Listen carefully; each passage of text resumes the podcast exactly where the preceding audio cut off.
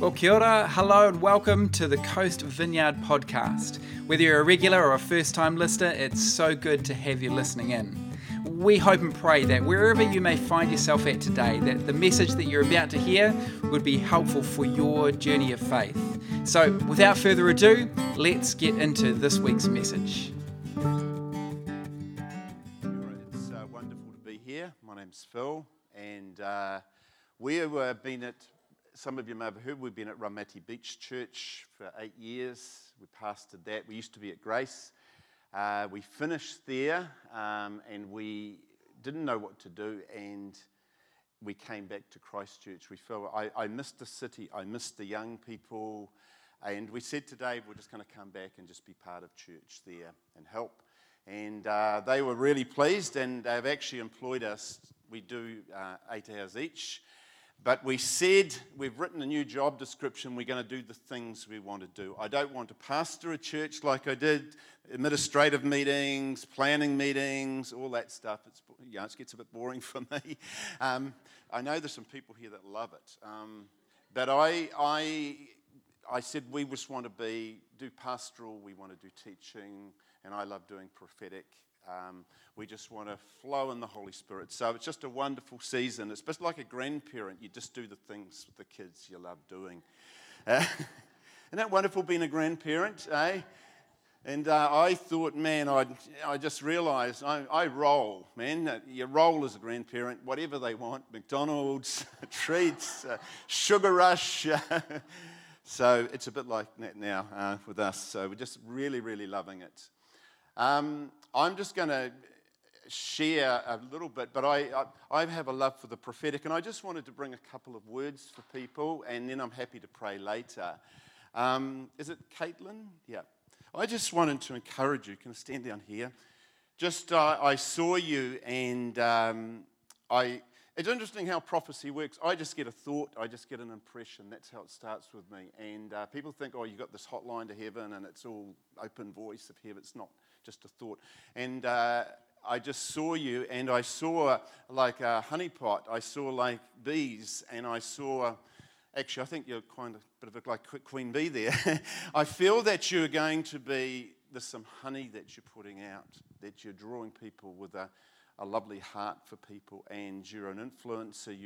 You're going to have other women around you, other families. You're going to have fun together, you're going to do life together, and they're going to draw from your honey. And it's interesting how you have brands of honey and qualities of honey and manuka honey, and I just feel there's going to be high-quality honey that's coming out of you, that to love people and to care for people. And there's something about, I see you're a child, I feel that you're a really good mother, I feel that you're just, family's really important, but you're going to have other families with you. Yeah, so I just also feel when you were singing, I feel at times that you need to, and I sometimes often say this to worship people, you get stuck up there, but sometimes I feel that you need to almost come and do what I'm doing, but sing the word of the Lord over people. You need to sing the prophetic song. And I feel that the prophetic song will break people open to the power of God, minister the power of God. And I just release over you now the anointing of God to prophetically sing and break yokes. And I feel there's songs in you. Obviously you sing, but I feel there's songs and sounds, and even in the church at times, just flow with the song, and it can just change the atmosphere. Okay, bless you. I was just, there's a couple over here, and I just feel, this couple here, yeah, you too, and lovely to meet you, and what's your name? Peter. I've been going through, I was reading about the life of Caleb, and I saw when Caleb came into the land, he got his land, and he said, which is a strange thing, he said, give me another mountain. You know, he wasn't happy.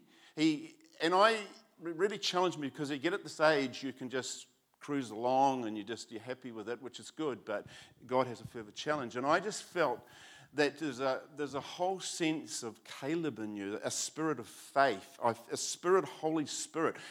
You obviously husband, wife. There's something of You're full of Holy Spirit life. You're full of anointing. You're full of words. You're full of encouragement. And I feel at this stage, I just want to encourage people with words and bless people. And I just feel you guys are just, I'm just bowl into people's lives with the word of the Lord. Just pray for them, bless them, speak healing, speak life. So I pray that you will have a happy life. Amen. Amen. Just a few more.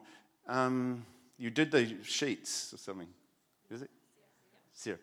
It's interesting, again, the prophetic I just sort of get from natural to spiritual. I saw you running a run sheet, yeah? And often, again, I just see something and I just feel that something about you, you're walking around with this run sheet and you're doing an amazing job. You're an amazing person. You have an amazing ability to sort and to do things, and you have very, very high capacity, and you fill in gaps and help people. But I feel at times, I just feel God wants to run his own run sheet.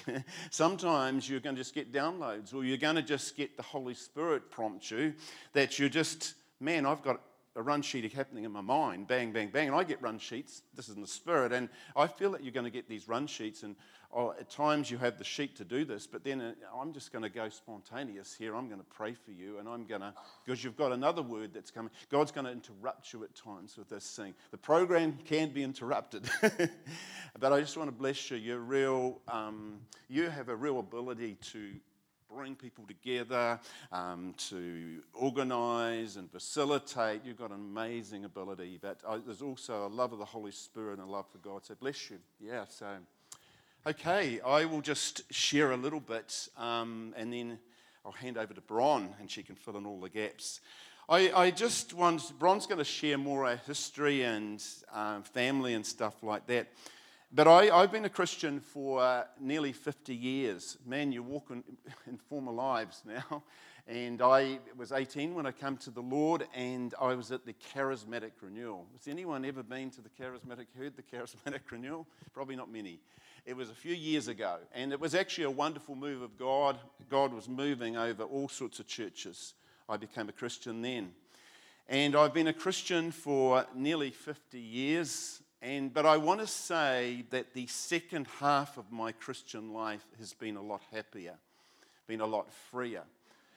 What happened, and I'm covering a lot of things quickly, but when I was in my 40s, I was going through probably a midlife crisis, and I was in the work, I was struggling in my work, I was struggling with issues in my life of anxieties and fears and insecurities and depression that somehow I thought because I was a Christian that would automatically go away. Have you discovered that? You can be saved and you can still have this stuff. I was struggling with that. I was struggling with my boys. We've got an autistic son who was going through, we had to go into care. Bron's going to share more about that. Whole issue. I was having an issue with my oldest son. He was going through struggles and in his own mental health. I had a younger son who had gone into a rebellious phase of his life. And I thought, it was one of those moments where life sort of overwhelms you with problems. And I had really, really struggled in prayer.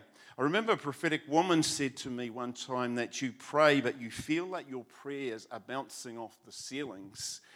But God is going to give you a spirit of prayer. And when she said that, I identified with the prayers bouncing off the ceiling, but I could never understand. She said, you're going to have a spirit of prayer. Something about prayer is going to really change in your life. And that was the question I couldn't quite answer at the time. And so in this season of my life, I just really changed some things. And I'd always read about, like, Derek Prince's book, The Power of Proclamation. I'd read it, but I hadn't really done it. And I started in my prayer life to pray in a way of proclamation. I took all these words. I prayed for myself. I prayed. There was like in their family line, there was depression things. There was anxieties. My grandfather attempted suicide. My older brother had a mental breakdown. There was this whole anxiety thing riddled through my family line. And I just spoke to it, and I just took authority and spoke. And this went on. I did this for about 6 months. I'd go for walks, and I would declare this stuff over my life. I stood up against the anxieties. I stood against the fears. I stood against the depression. I prayed for my boys. And it's a wonderful thing. When kids go through trouble, it's better to be aggressive in prayer and gentle in person. We opposite, you know, often with teenagers. It can be really, really difficult. And I want to encourage you in prayer to persevere and find a rhythm of prayer. And after 6 months, a number of things changed.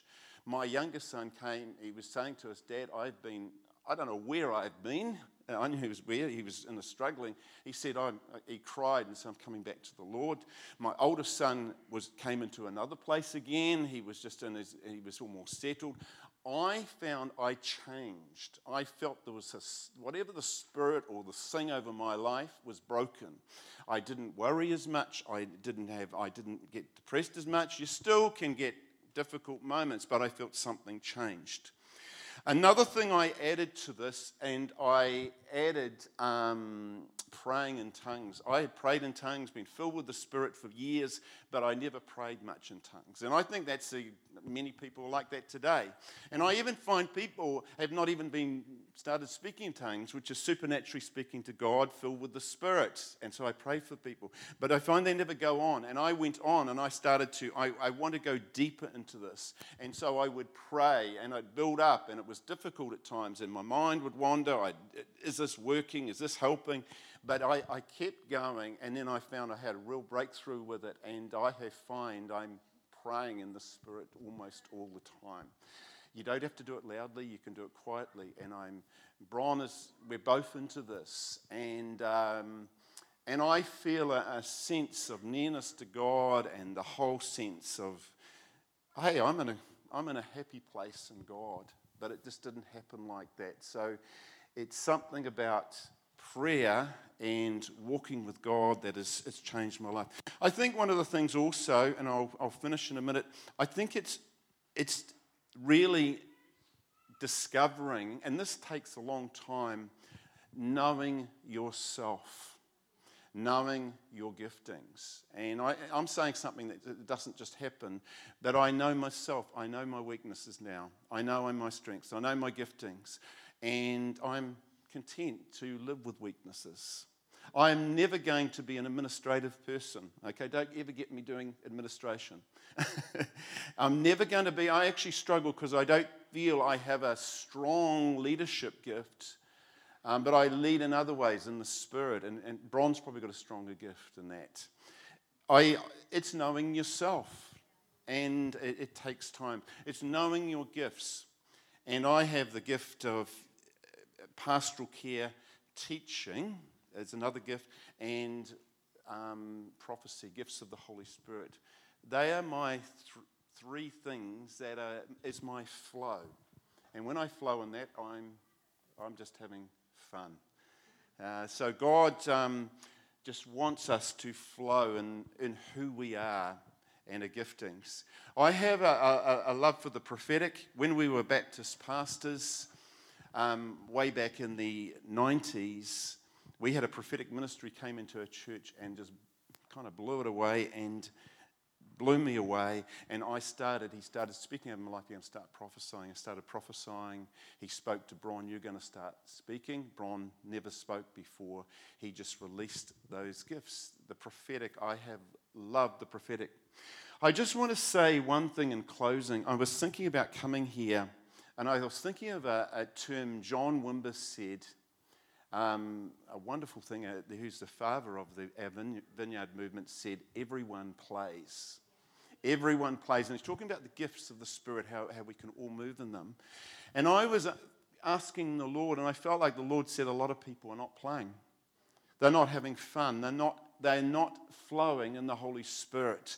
And what tends to happen is I noticed a number of churches have become, I don't know, we're good with programs, we're good with events, we're good with excellence, all these things that are wonderful, but the Spirit life has to be operating because it's always uncomfortable when the Spirit moves. Whenever I prophesy, it's uncomfortable. You have these things where you think, is it God or not God? Or you go through all these questionings. So And I feel that I love playing now. And even if I'm not running a church, which I'm not, I just sit in church and I sit behind someone and I say, Lord, what are you doing in that person's life? And I had in the other church the other day, I had a word for them. I went and prayed for them. But you see, then I flow into, I teach them something or I pastor them. I can flow in all of them. We don't need a platform necessarily. I don't need to be up the front. I'm up the front here, but I can still flow when I'm sitting down there, when I'm meeting people. It's just releasing God. So anyway, I've said enough, Bron. Okay. Well, hi, I'm Bronnie. And I am just trying to give you a quick version of our story, and I want to share a message that's really been on my heart. Three sons, married for 43 years, became a Christian at 25. God spoke to me when I was drunk. That was last week. No, I'm just joking. I was drunk 43 years ago. And powerful conversion, like from night to day. You know, I'd been living in Sydney. I did my nursing training there. I was living the great life, having a lot of fun. And that's, people say, oh, it must have been terrible for you, Chris. And I was, well, I was actually having a lot of fun. But one of the problems is there are passing pleasures in sin, but the fruit is not good. And very supernatural conversion. Audible voice, this life is not for you anymore, when I'm sitting in a restaurant drunk with my friends. And it was only really a couple of weeks before I managed to, I went somewhere with some Christians, which was horrific to me, and it was all sort of twin set and pearls, but I ended up, they prayed with me, and I woke up the next morning, and I tell you what, I was absolutely transformed. And those were the days where you threw away all your Fleetwood Mac records and everything. I'm like, flipping heck, why couldn't I have just put them in the cupboard for a few years? Stop dyeing my hair, stop wearing makeup, all of that. But church was kind of strict back then.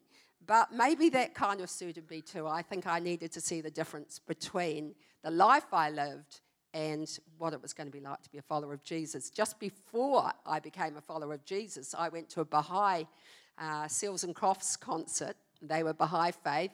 And some friends asked me round, they were Baha'i and, they were giving me all this food, baked with love, etc. And then they all passed out the dope. And I'm like, this is the life I've got. Why would I want this life? Because the hound of heaven was on my trail. And we have had the most amazing, we've had a very difficult life and we've had the most wonderful life. The two are not mutually exclusive.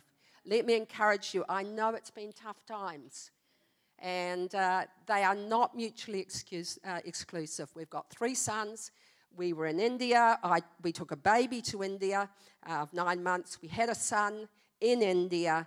And then we came back to New Zealand. He was 2. We had another boy 4 years later. But the boy, Griggy, that was born in India, he... this was at a time when people hadn't heard of autism. When he was perfectly normal milestones, everything, and developing language. And then between the age of 2 and 3, things really started to trouble us. But, this is this beautiful-looking boy who's doing everything, but then some strange behaviour started developing, an excessive anxiety, plus he started doing this. And that's called stimming, for anyone that knows anything about autism.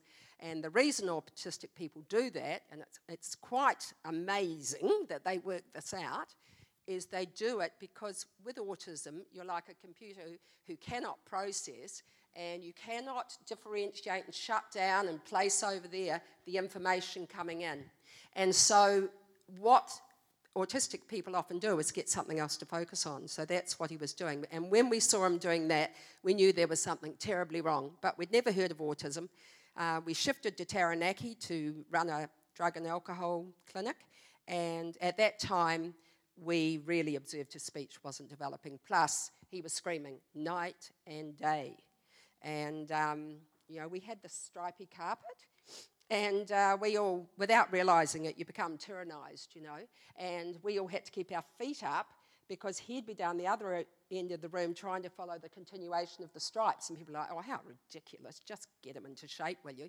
Well, I defy anyone that could have, actually. People used to say, oh, give him to me for a week. I thought, no, I'll give him to you. You know, people are like, oh, I could sort him. We're like, okay, then. And some of the crazy stuff we've had said to us over the years, do you think herb tea? I said, I'd paint the house with it if I thought it would work. You know, sometimes, even in the church, we're very inadequate, aren't we? And sometimes it's better to say nothing and just say, this looks difficult. I don't know what it feels like, but it looks difficult. You know, people will say, oh, I know what it feels like. My dog's been barking last night or something. You're like, whoa, no, you don't know. Anyway, as we went on, but, you know, we had a call on our lives.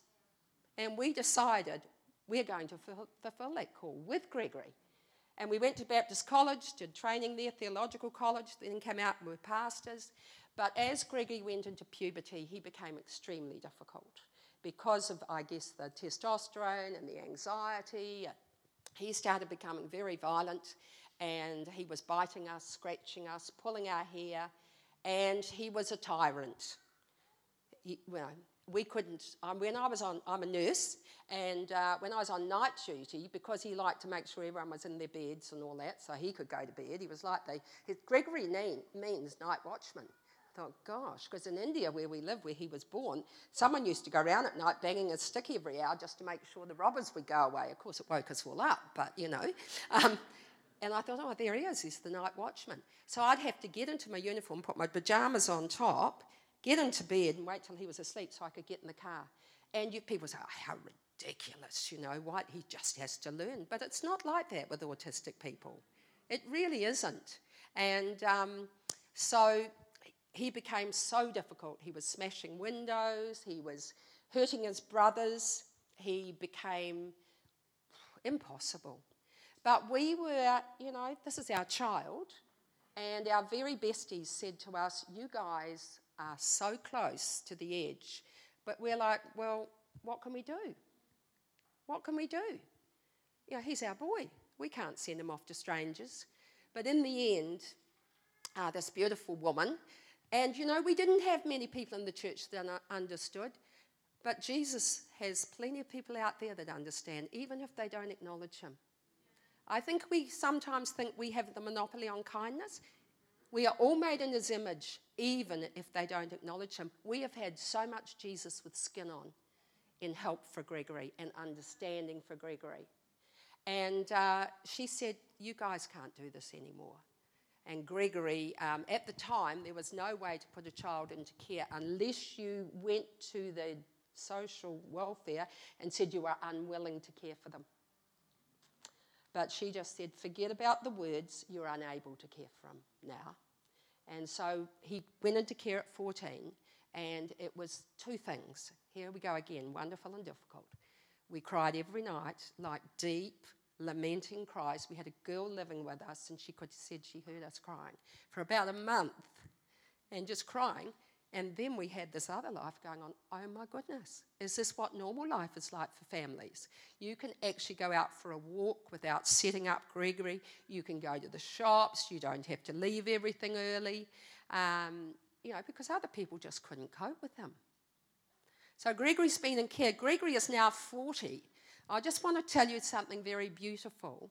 And can you put up Ephesians 3:20? And, of course, Gregory's always, he's always going to be something that's a tender spot in our hearts. We're functioning. I think we're very whole, but we've integrated this into our lives. And it's often just that scripture, 3:20, Ephesians, please. It's not on there? Oh, okay, that's the scripture where it says that God can do more than you could ever hope or think. It more.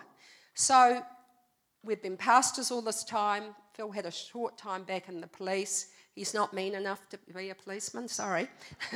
He was letting everyone off. And no, he went into youth aid, and he was wonderful in there. And there's some amazing policemen around. I'm just covering myself now. And But it's a tough culture. And most of them go in really wanting to do good, but it's really tough culture. So, and I've been a nurse. My last nursing job was in the hospice for 8 years.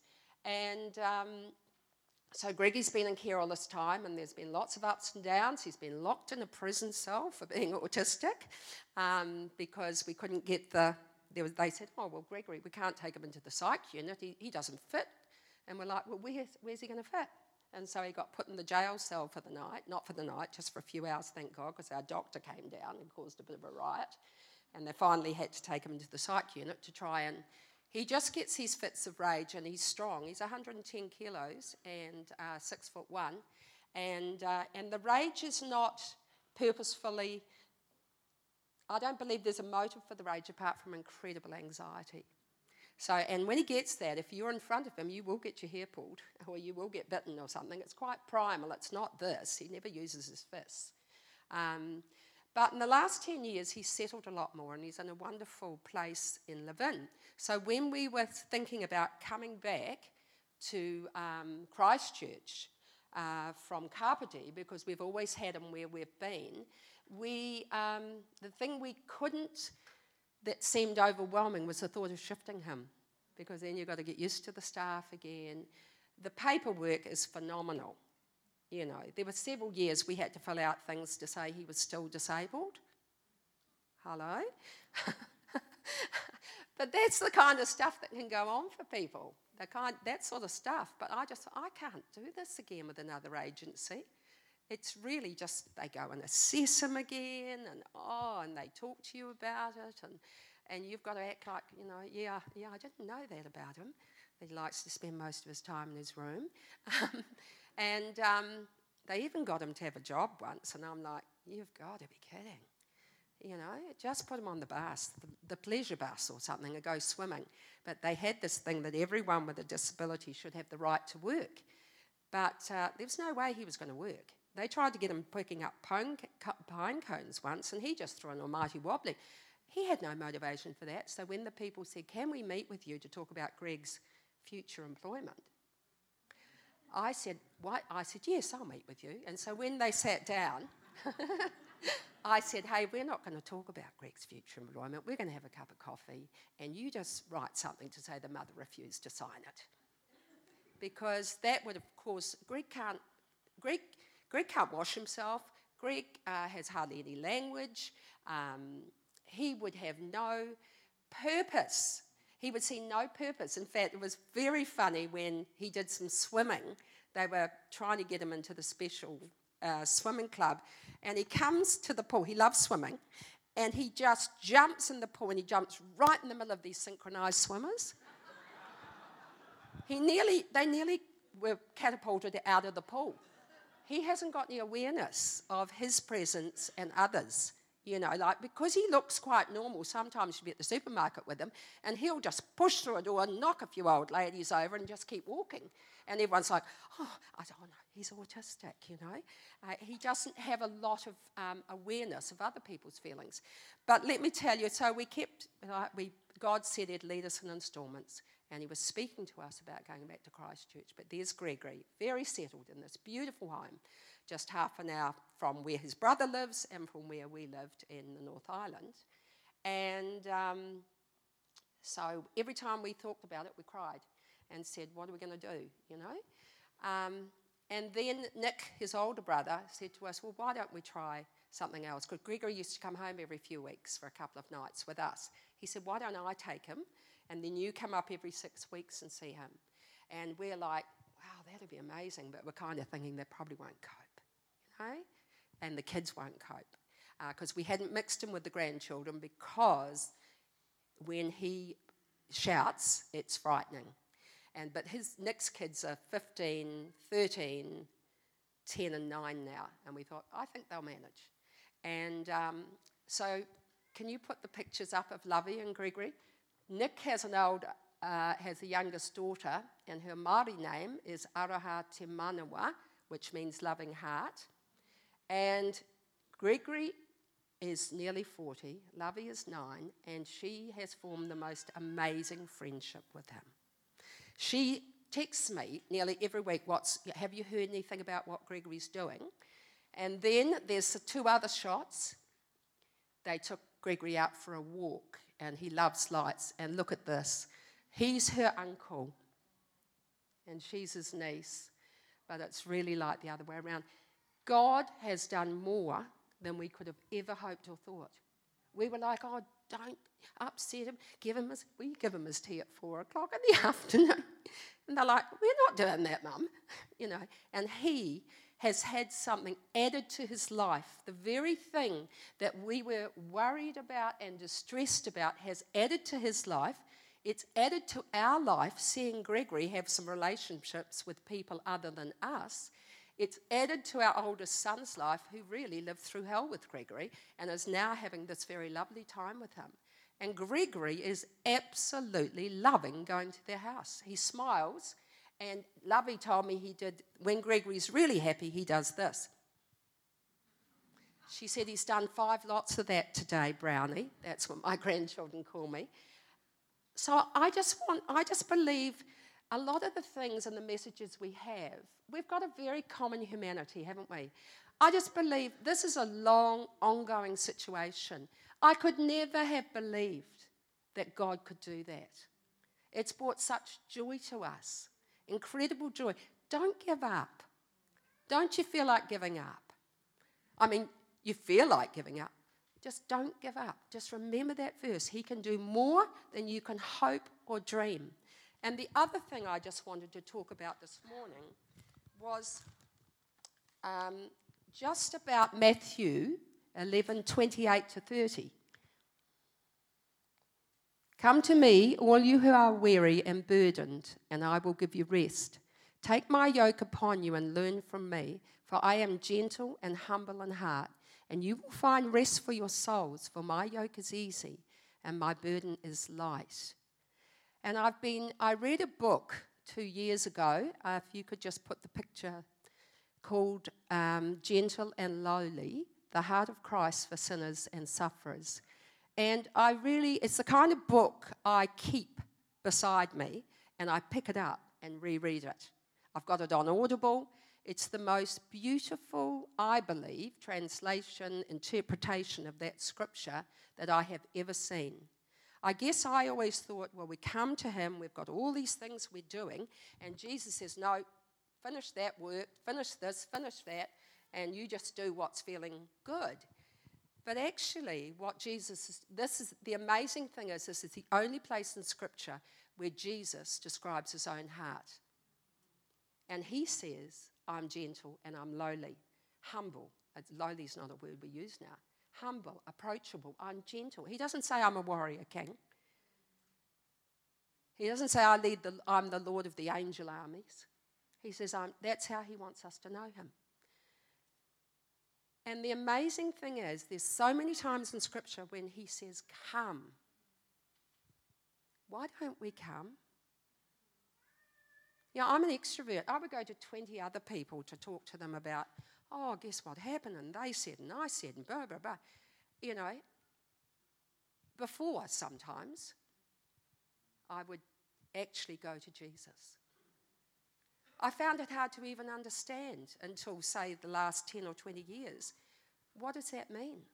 People say, just lean into Jesus. You're like, flip, what does that mean? Do I get... sort of do some sort of little action where I'm leaning into Jesus? It's so simple we miss it. And I found, it's been difficult years, hasn't it? Really difficult. And we went through a very painful time in the church where some people we absolutely loved took them into our whānau, treated them like our own children. Beautiful young people. And there was an upset, and it was one of those things you think, where the heck did that come from? But suddenly, everything accelerated. They refused to meet with us. It was just incredible. And I tell you what, we were heartbroken. I was sobbing night and day. It was just incredible. And I realised... And every human friendship has its limitations. Every marriage has its limitations. There are some things we can only get from coming to Jesus. Every pain and frustration and annoyance and lack of trust you might even feel in the church now can only be healed by coming to church and coming to Jesus. You know, when we feel hurt by the body, we get healed in the body. Now, obviously, if that's been abusive, that's not the body you get healed in. But you go somewhere where you think you know you can trust the people. And trust takes time. But I realised then, I'm going to have to come to Jesus in a way I never have before. And you know, in Romans it talks about that sometimes we have groanings and you're too deep for words. Well, I got this walk I could do, and I actually walked it, and there was no one around, and if they had seen me, well, they could have just gone talking to the other neighbours about it. But I actually groaned, and there was all this deep groaning that came out of me, like a wailing about the pain. And you know, that healed me. I just did it until there was no more there. And I just gave myself to it. And I thought, Phil can't. He was in pain too, and we were encouraging to each other. But I think I drove one of my best friends mad just about, because she had moved on and I was still there in my pain. And you see, and people can't carry that for us. When you're in pain, it's like you're on this marathon, and they can be up on the sideline calling out, "You can do this. Stop for some water. I've got some food. Maybe I can walk a bit of the journey." But people cannot. No one has been able to walk the whole journey with Phil and I, with Gregory. We've had many lonely times. But Jesus has walked with us. Even though I'd love to tell you I was aware of his presence all the time, I wasn't. But now I look back and think, oh my goodness, it was the grace of God we got through. It was just the grace of God we got through. When you have someone shouting at you lots of times for lots of hours, it's very easy to feel like you could give them a push. You know, when Phil was in the police, there was a woman who actually killed her own autistic child. The woman had terrible circumstances, and she had no one else to help her. She killed her. And God's grace is so amazing. The day she drove the body, it was in Palmerston North, she drove the body to the police station, and Phil was on court duty that day. So he was able to say to her, "I understand." And she only spent 4 months in prison. Not that, you know, that's a terrible, terrible thing. But I tell you what, it's a terrible thing to feel you could push someone in such a way that they might fall and they might, yeah. And I honestly, sometimes I've walked down the hallway in the morning and thought, perhaps God's taken him. Isn't it great that God doesn't actually answer our prayers? Because I couldn't see any way out of it. And some people here have got situations that they feel that there's no way out, and that there isn't in a way. It's through. And from, you know, that whole thing of, you know, Jesus, you come. It's not physical loads he's going to be taking off us. Sometimes it might be. When we come to Jesus, he's telling us to come so he can unburden our soul. It's our soul that wears us out. It's not physical work. Burnout is to do with not attending to your soul. Not realising, I should be saying no. You know, it took me years to learn to be able to say, no, I can't do that. It took a breakdown, actually. And now I'm so cautious about what I give myself to. Because we're flesh and blood. We're just flesh and blood. And we will wear out if we don't care for our souls. So this is what Jesus is saying. Take my yoke. Because what's his yoke? His yoke is understanding, I believe, how much he loves us. It's not about what we do. It's about what we be. But out of that then flows service. But if you get the two round the other way, it doesn't work. It really doesn't work. He's calling us, come to the waters. Come, are you hungry? I am the bread of life. But I don't know about you, I can tend to go elsewhere. Lose myself in Netflix series. Instead of actually and by come to him, I mean what I do now, my prayer is mainly silent. I sit and I just say, here I am. I don't have any music or anything, and I just wait. I call it toi-toi gazing, because we had toi-tois in our garden. And just sit there. And sometimes I feel God speak, sometimes I just feel his peace. Everyone can do that. You can all sit in a chair, put your phone outside of the room. I love my phone. I've got a love affair with it, so I can't have it in the same room when I'm wanting to have time with Jesus. But of course, Jesus is with us. He's within us. But we still need to intentionally come to him. It's an invitation. And if we don't take it up, we're going to miss out. We're going to try to get our help from everywhere else, and it will be great. There's wonderful things to get help. There's all sorts of things. But as a believer in Jesus, to truly be healed, we have to come to Jesus. And he uses his people as well. But no one else can have that relationship with Jesus but you. That is the single most important thing. And through that, you start to understand more and more the incredible love of God. Just incredible love of God. I feel so grateful for how God has led us. We have done all kinds of things. We've been missionaries, we've been pastors, run churches, been part of a big team, replanted a church. And we have had the most wonderful life. But if you look at it as two tracks, the other part, we have had pain and suffering. And it's still, when we see our son, and then we have to take him back to the home, it's still painful for us, and it's painful for him.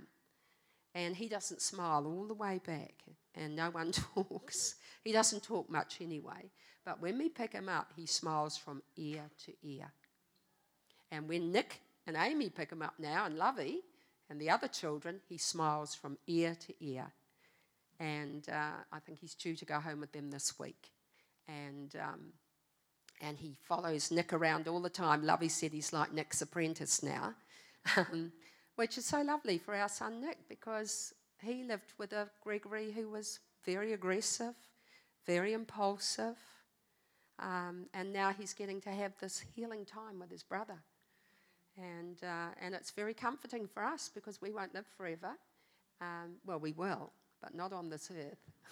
And to know that he now has another family that love him. But Jesus, I tell you, it's all about him. That's all I want to speak about these days. I just want to speak about Jesus. I want to lift him up. If we lift up Jesus, all people will be drawn. Jesus, the Saviour of our souls. Jesus, hung on a cross, suffered, buried, resurrected, sent us the Holy Spirit.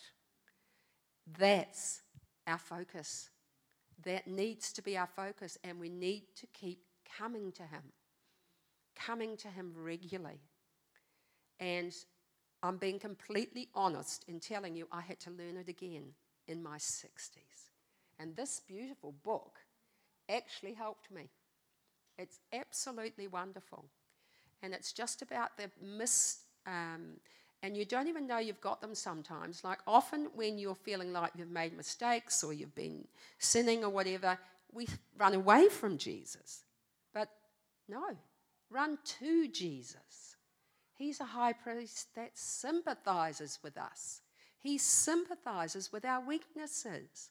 He knows what it is to be tempted, and he was able to withhold temptation, so he knows how strong it is. He knows what it is to be discouraged, to be disappointed, to lose hope in church even. But let me really entreat you. The church is the bride of Christ. There's no plan B. And we don't get it right all the time. But find yourself a church, and you've got one here. These guys are amazing. And talk about leadership off the pedestal and humble and godly. I wouldn't say that if I didn't believe it. We have seen them over years. Passionate lovers of Jesus. Passionate lovers of the Holy Spirit and passionate lovers of people. They are safe. And I know I need to say that because not all churches are safe. I don't believe they start out that way, though. I believe they start out with a dream. But somewhere in the silliness of it all, people start believing their own fantasies. And churches aren't the community, the place of refuge that they're meant to be. But don't stay out of church. I have honestly, church has been, I love church. And we've been in some quirky ones, even when we were running them. You know, sometimes I've said to Phil, I'm sick of my own sermons. No wonder the people find it boring, you know. But that's what family is. We do the quirky. We do the one who's, you know, putting everyone's nose out of joint. We do that. That's what family is. The family for us was an autistic boy screaming night and day. But I'm so grateful for the life we've had. We've had a wonderful, difficult, amazing life because of Jesus. And we have fulfilled our calling. And we're at a stage now when we have the best wine. It's been saved till last. And suddenly there's a mantle that's on you as a pastor, which is wonderful and terrible, because you carry a weight, and you're carrying it willingly, but it is a weight. And it's not a job you can just turn off from. It's a privilege, and it's difficult at times. And pastors, and I know a lot of other people, I don't want to focus on pastors. I mean, people have lost businesses, people have lost friends. All kinds of things have happened in the last 2 years. But this has been a difficult time for pastors who really want to care for people. We're going to Australia for 2 weeks to a church there, and just to do some pastoral care and to preach and that. And the pastor there, it's a church very much like this. He said some people have left their church to go to a church that wouldn't allow any unvaccinated in, and they were allowing them in. And they were angry about that. So there's been some strange things that have happened through all this. And I guess, too, when pressure comes upon us, you know, when the water's low, the rocks show. But the thing we must never forget is the love of Jesus. And the problems we have with others, we need to bring them to Jesus. And maybe you need to go out for that walk in the forest and howl at the moon or whatever. You know, let the deep. We've been given, it says, groanings too deep for words. That's a gift from the Holy Spirit. Thank you, Jesus. Thank you, Father. Thank you, Holy Spirit. You're brooding over us. You're brooding over us with your love, with your mercy, with your grace. Just still your hearts.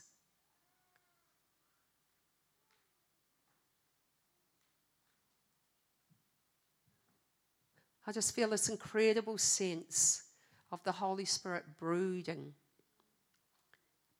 over, like Jesus brooded over Jerusalem, with love and concern.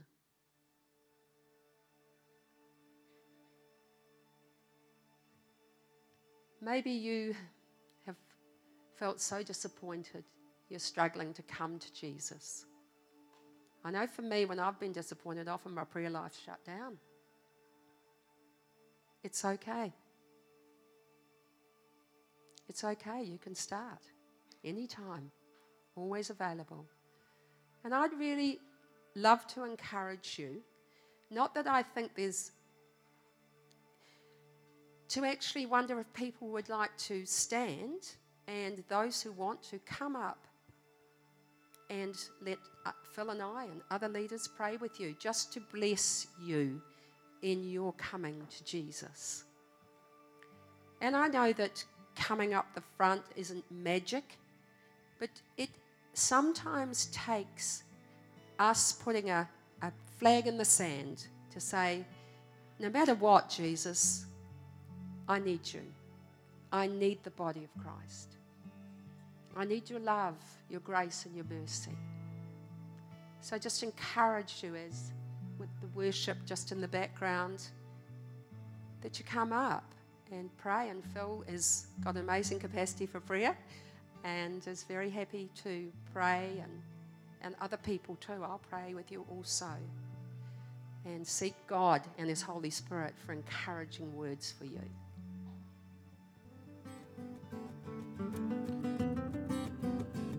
Well, thanks so much for joining us for today's message. We hope and pray that it's been most helpful.